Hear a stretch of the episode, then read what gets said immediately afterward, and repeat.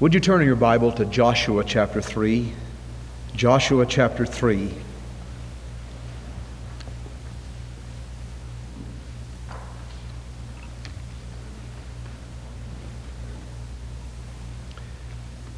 The third chapter of Joshua, we read the first five verses. May we pray before we read the Word of God.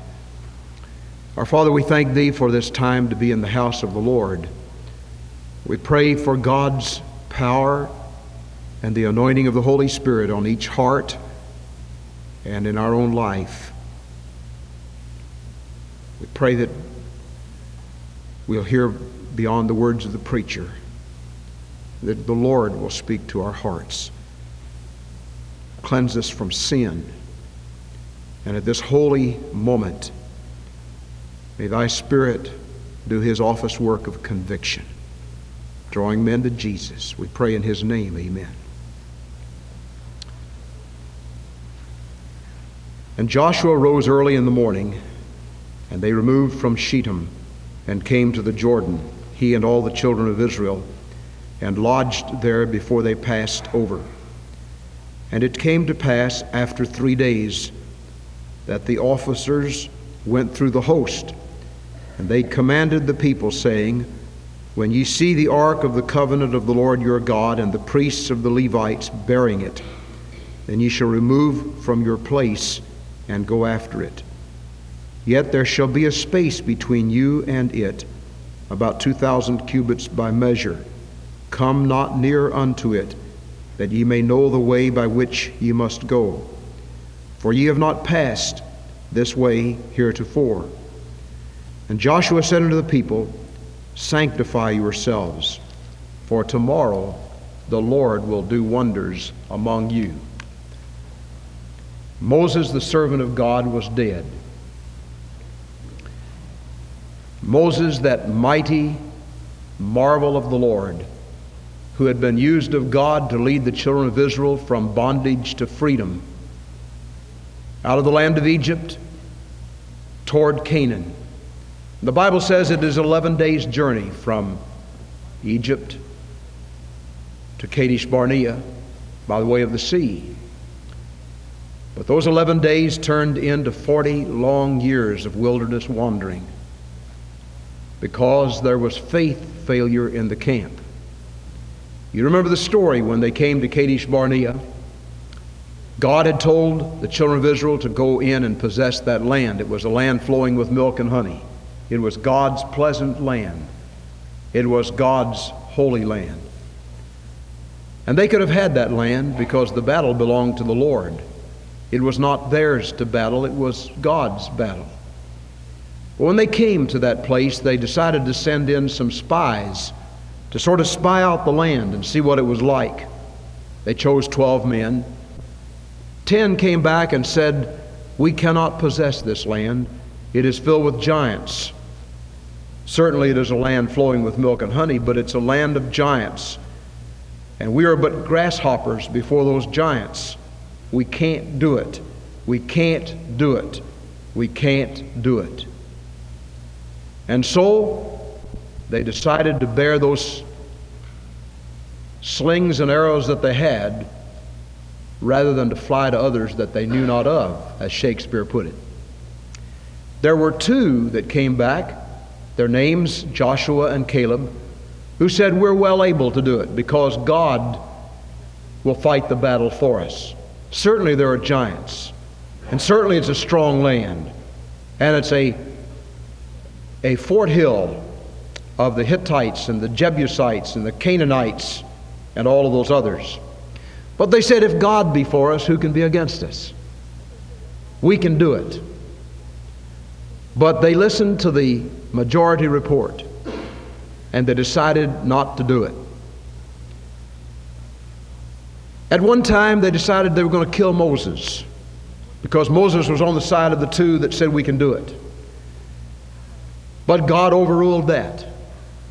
And instead of killing Moses, and instead of going in and possessing the land, God consigned that whole generation to wandering in the wilderness. And when they turned from Kadesh Barnea, from what could have been victory in Jesus, they wandered aimlessly in that desert for 40 years. And it was during that time that God fed them with manna from heaven. And God took care of them, but their faith failure showed all the way through. Now 40 years have gone by. Miriam has died in the wilderness. Aaron has died in the wilderness. And God has led Moses up to the mountains of Nebo. He says, You look over, I'll show you the land of promise. But Moses, you cannot go in there. You disobeyed me. For Moses, at one point, became upset with the people. And when they came to that rock from which they were to draw water, God just said, Smite the rock. And Moses was so angry he smote it twice.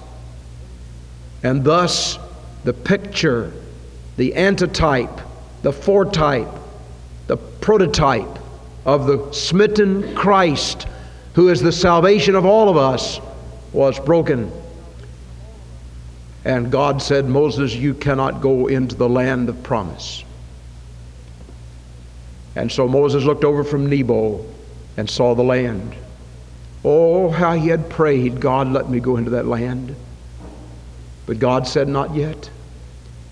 It was years and years and years later when the Lord of glory was here on the Mount of Transfiguration that Moses and Elijah appeared with Jesus in that land of promise. But back to the story. Moses died in the mountains of Nebo, and God raised up Joshua to be his servant, to be a special instrument. And Joshua led the people down to the Jordan River. And he had a great convocation. And they yielded themselves more faithfully to the Lord than ever before. And they crossed on dry land. Now, just before they were to go up and conquer the land of Jericho and Ai and the other places, God said, Joshua, I'm going to bless this people. I'm going to honor you before the people. And Joshua, I want you to say something very important to the people. And so we have those words in verse 5, chapter 3, verse 5. Joshua said, Sanctify yourselves, for tomorrow the Lord will do wonders among you. Set yourselves apart from yesterday's mistakes, yesterday's tragedies, yesterday's failures, yesterday's lack of faith. Set yourself apart from it. Sanctify yourself. The word sanctify means to set apart, to separate. And he is saying, separate yourself from all of those past failures and look toward the future. For tomorrow the Lord will do wonders among you. And Joshua gave that challenge to the people. And the people's heart were all as one. And the men who were the leaders surrounded Joshua and said, If any of you try to treat Joshua like you treated Moses, if anyone has in his heart any kind of mutiny or a determination that you're going to hurt God's servant, you'll have to hurt us first. And they surrounded him like a bodyguard and the people's hearts were fixed upon Joshua. And Joshua was enabled to lead the people across the Jordan, up around Jericho, and throughout the land of Canaan until that land became the possession of God's people. But they listened to the message of God sanctify yourselves, set yourselves apart, for tomorrow the Lord will do wonders among you. He was saying, in effect, set yourself apart from your past sins, your murmurings, your doubts, your faithlessness, your impurity, your Sabbath breaking, your idolatry. Set yourselves apart from all of this. For tomorrow the Lord wants to do wonders among you. Set yourselves apart from your mistakes of the past. And oh, how we need to do that. Paul said one day, forgetting the things that are past, I press on. How often we need to set ourselves apart from the past tragedies of our lives, our faith failure, the sins of our past life, the grudges we have held, those little petty pet sins that have dug themselves into our lives and have threatened to, to take out the very spiritual lifeblood of our system. We need to set ourselves apart from all of these, just like the Israelites did. You know, one of the sad things about sin, not only does sin hurt us and hurt other people, and hurt our influence, and hurt our testimony, but sin digs its way so much into our lives that it leaves that awful feeling of guilt. And even after we have repented of sin, sometimes that guilt remains because we refuse to forgive ourselves. And God says through Joshua, sanctify yourselves from all of those past things, even the memories of your failures. Set yourself apart from them. Be gone. Do away with it so that it does not bore itself into your life and into your mind and haunt you and stay with you and hurt you so you cannot go on with God. A lot of times, God's people in the scripture have not been able to do what they could have done because of the memory of sin. And I believe this scripture is saying, sanctify yourself, set yourself apart from that. Set yourself apart from those past failures. Set yourself apart from those past mistakes. I read the story of a man who was really somebody. He had been something for God. And then a terrible weakness came into his life. And he fouled the ball.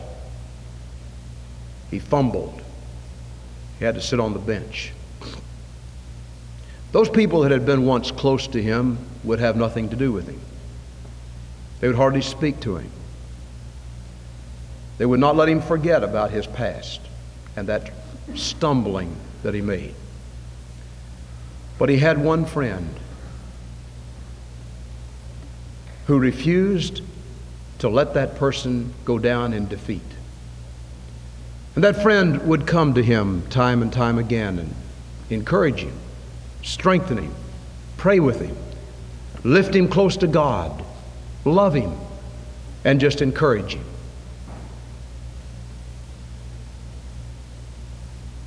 There came a day in that same fellowship when one of the leaders who had scandalized the one who had made the mistake, that leader's son messed up also. His life was all miserable. And folks would have nothing to do with him. But that friend to the other person went to the other leader and said, I care about your son, and we're not going to give up on him. We're going to pray for him and encourage him. And that father could hardly believe it. You see, that father had been one who had scandalized the other one who had been taken in a mistake. And that father reached out in gratitude said, Would you help my son? And that son was lifted back into a place of service. And through that act, the other one who had fumbled the ball began to take a new outlook at things, and people began to look at him a little differently. And finally, he was restored. But there was a problem in the man's life he could not forgive himself. He held those weaknesses and those mistakes and those sins against himself. And he almost went out of his mind because of the tragedy of the sense of guilt that was in his heart. I believe in this scripture The Lord is saying, Joshua, you say to the people of God, set yourselves apart from your past tragedies, from your past failures, from your past faith failures, from your past sins, because tomorrow the Lord wants to do wonders among you. And I want to say to you today there's a land of beginning again. In the economy of the Lord, there is nobody who goes so far away from God, but if God puts that thing in his heart to come back, he can come back and God can use him and he can go on with God. Now that's what this scripture is saying. Israel, Israel, you messed up on what God told you to do. And you went through periods where you wanted to kill the servant of God, Moses. And you refused to go into the land of Canaan and possess it. You had faith failure. But Israel, I'm not going to hold that against you. Set yourself apart from that. Set yourself apart from that and get going for God again. And if you read the rest of Joshua and Judges and the Kings and Samuel and Chronicles and all the rest of the Old and the New Testament, you find that God kept his promise. And the people of Israel could do a mighty work for God. And from that nation there came the one who was to bless the entire world, the Lord Jesus Christ. Set yourselves apart, for tomorrow the Lord will do wonders among you. But I think he was also saying, don't gloat over the past. Set yourself apart from the victories of the past also. Somebody said, one way you can tell someone's growing old is they talk about the past all the time. Well, I guess there's really nothing wrong with talking about the past as long as we don't forget that we have a glorious future. And he was saying, don't remember all those victories you've had in the past. Oh, I don't mean don't remember them, but don't gloat over them. You see, every time Israel had a chance, they would talk about their deliverance from Egypt. They'd say, Boy, God did a marvelous thing, wonderful thing. Look, way back there, years ago, look what God did. He delivered us from the bondage of Egypt. And they never got over it. Thank God they never got over it, but all they did was look back. And God said, I want you to not look back all the time, I want you to look forward. God has something wonderful for you to do in the future.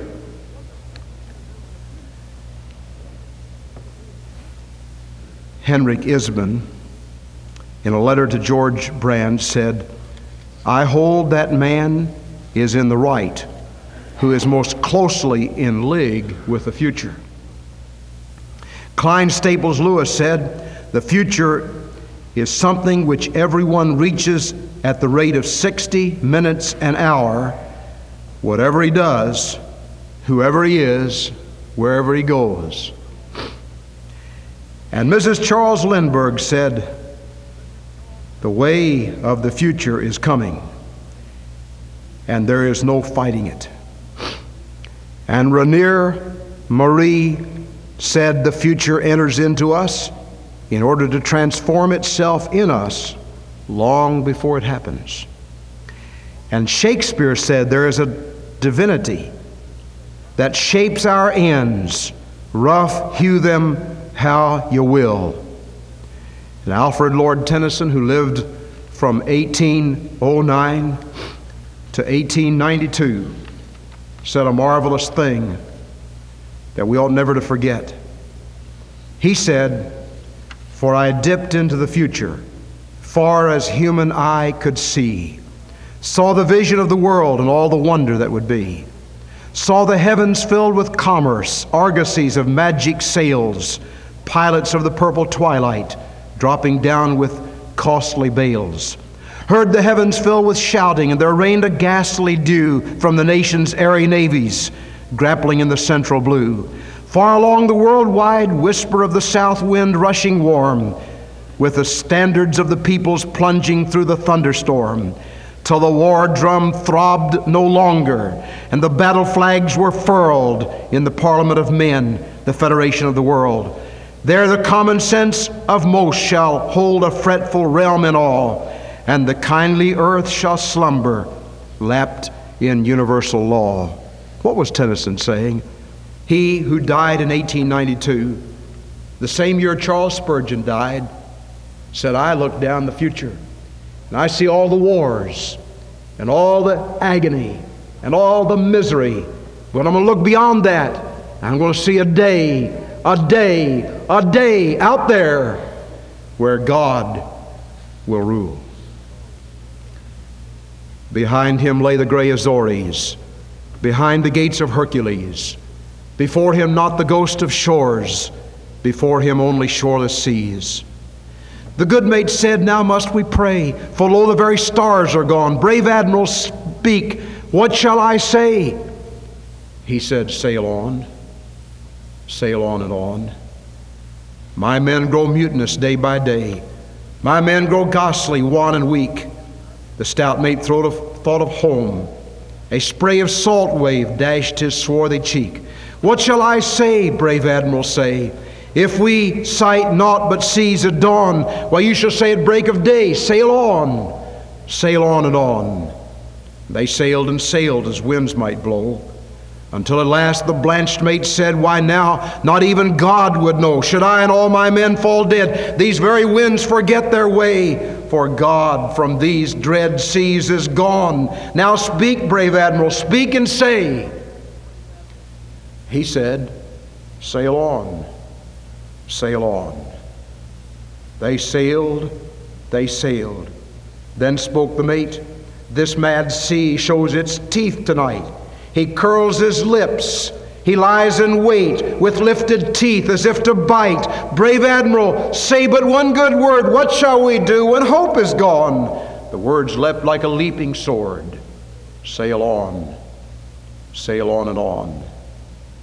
And then, pale and worn, he kept his deck and peered through darkness of all dark nights, and then a speck, a light, a light. It grew a starlit flag unfurled. It grew to be time's burst of dawn. He gained the world, and he gave the world its grandest lesson on sail Joaquin Miller wrote those words about Columbus. When Columbus sanctified himself, turned away from the glories of Europe, and set his sail toward a new land, and he sailed on and on. God said, Sanctify yourselves, for tomorrow the Lord wants to do wonders among you. Ladies and gentlemen, I believe that message is appropriate for Glendale Baptist Church. Let us set ourselves apart from the past failures, the past sins, those things that would drag us down in a whirlpool of uselessness. Let's lift ourselves past those things and look to God and listen to His message.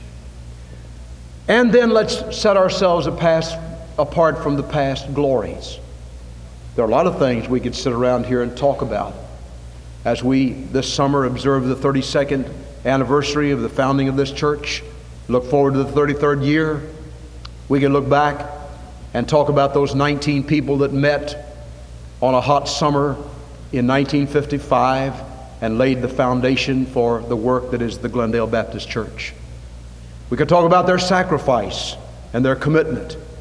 We could talk about that lady that one day came and offered $25,000 when she saw we were in, in serious, we were serious about building when we had nothing. We can talk about a lot of victories, but I believe God would say, turn away from those things. Thank God for the past. Don't forget it, remember it, and thank God for it, but let's sanctify ourselves for the things of the future. Let's look forward to what God wants to do with this church, with this people in the days ahead. There was a day when one of our deacons named E.L. Holmes, in a meeting, said, We look forward, I look forward to the day when this church will have young people surrender to the mission fields, and Glendale Baptist Church can support them on the mission fields. That's a vision that in part has come to fruition. There have been young people go out of this church to the mission fields of the world and to the pulpits of the world. We have not financially supported them as we should, but we've made some investment in their lives and some financial investment. But the best is yet to be the glories of the future, the things that God wants to do with you as a people, lifting up the story and the message of Jesus Christ. Those who are in Texas representing us today are fulfillments of these dreams. A mission team going into another part of our nation to tell about Jesus. Those who are serving as missionaries in other parts of the world are a partial fulfillment of that dream. Those who stand Sunday after Sunday after Sunday to preach the marvelous Word of God, who one day walked down this aisle and said, God's called me into His service. Thank God. But let's not look back. Let's look forward. Let's sanctify ourselves for tomorrow, tomorrow, 1988, 1989, 1990, and on into the 21st century, if the Lord tarries, God has a marvelous work for this church to accomplish. Let's get in on it. Let's say, Lord, what wilt thou have me to do? Lord, where do I fit into this picture? Jesus said, And I, if I be lifted up from the earth, will draw all men unto me. Let's lift the Savior up. Let's exalt Jesus. First of all, by personal holiness, by a life that lives in a glass house, so that as others look at us, we can be a picture of somebody pointing people to Jesus. They say about George Truett, in those 50 years he served the First Baptist Church in Dallas, they say that George Truett preached with a broken heart. He preached with pathos and compassion. One day while he was in the hospital during his last illness, a nurse came in the door and they saw Mr. Truett at the window, looking out of the hospital window over Dallas, and he had his hands up like this, and he said, Oh, Dallas, oh, Dallas, oh, Dallas, would you not come to Jesus? And that was the heart cry of his soul. Oh, Bowling Green, oh, Warren County, oh, America, oh, world, would you not come to Jesus? And I, if I be lifted up from the earth, will draw all men unto me. That's the message God has given us. That's the challenge God has given us. That's the mission that God has given us. Now then, we are ambassadors for Christ. As though God did beseech you by us, we pray you in Christ's stead be reconciled to God. The Bible tells us that we've all sinned.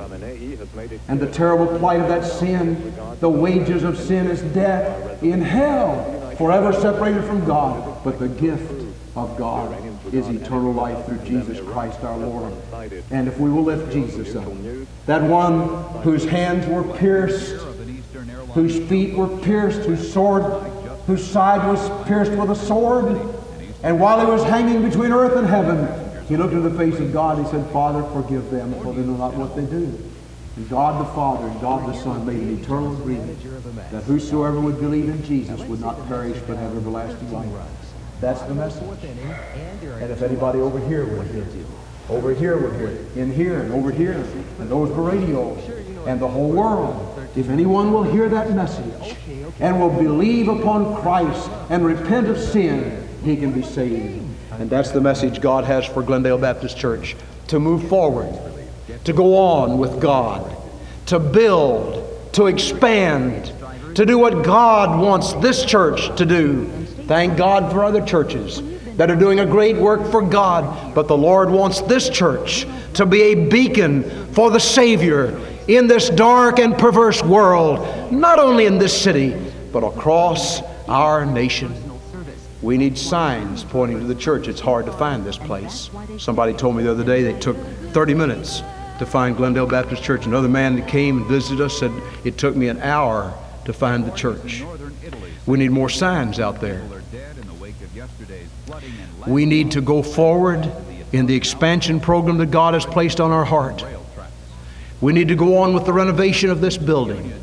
We need to ad- add additional staff in various ministries in this church. We need to go forward with a great launch of faith. We need to develop the Royal Ranch. We need to start other mission points in the city. And all through it all, never lose the sight that Christ is the answer looking for a problem. Christ is the solution looking for a troubled heart. And if we will just lift him up, others will come to him. May we pray. Every head bowed, every eye closed for just a moment. Our Father, we thank Thee for this challenge from the book of Joshua. We pray that indeed we shall hold the Savior up, set ourselves apart from the past with its failures and, and its victories, and may we look forward to what God would have accomplished at this place. Give us the refreshment of the fullness of the Holy Spirit. Take away tiredness. Take away ho humness. And in its place, give us the anointing of the Spirit of God. In Jesus' name we ask it. Amen. Will you stand, please? Number 252 is our hymn Come, every soul by sin oppressed, there's mercy with the Lord. He will surely give you rest by trusting in His Word. I want to ask you to please not leave, but remain through this invitation. God has something to say to every heart. If you are here, first of all, and you have not been saved, you do not know Jesus as your Savior, the invitation is for you to come to Christ just as you are. Just come just come running to him. Jesus will never cast anybody out who turns to God. If you want Christ in your life, he's available for you today.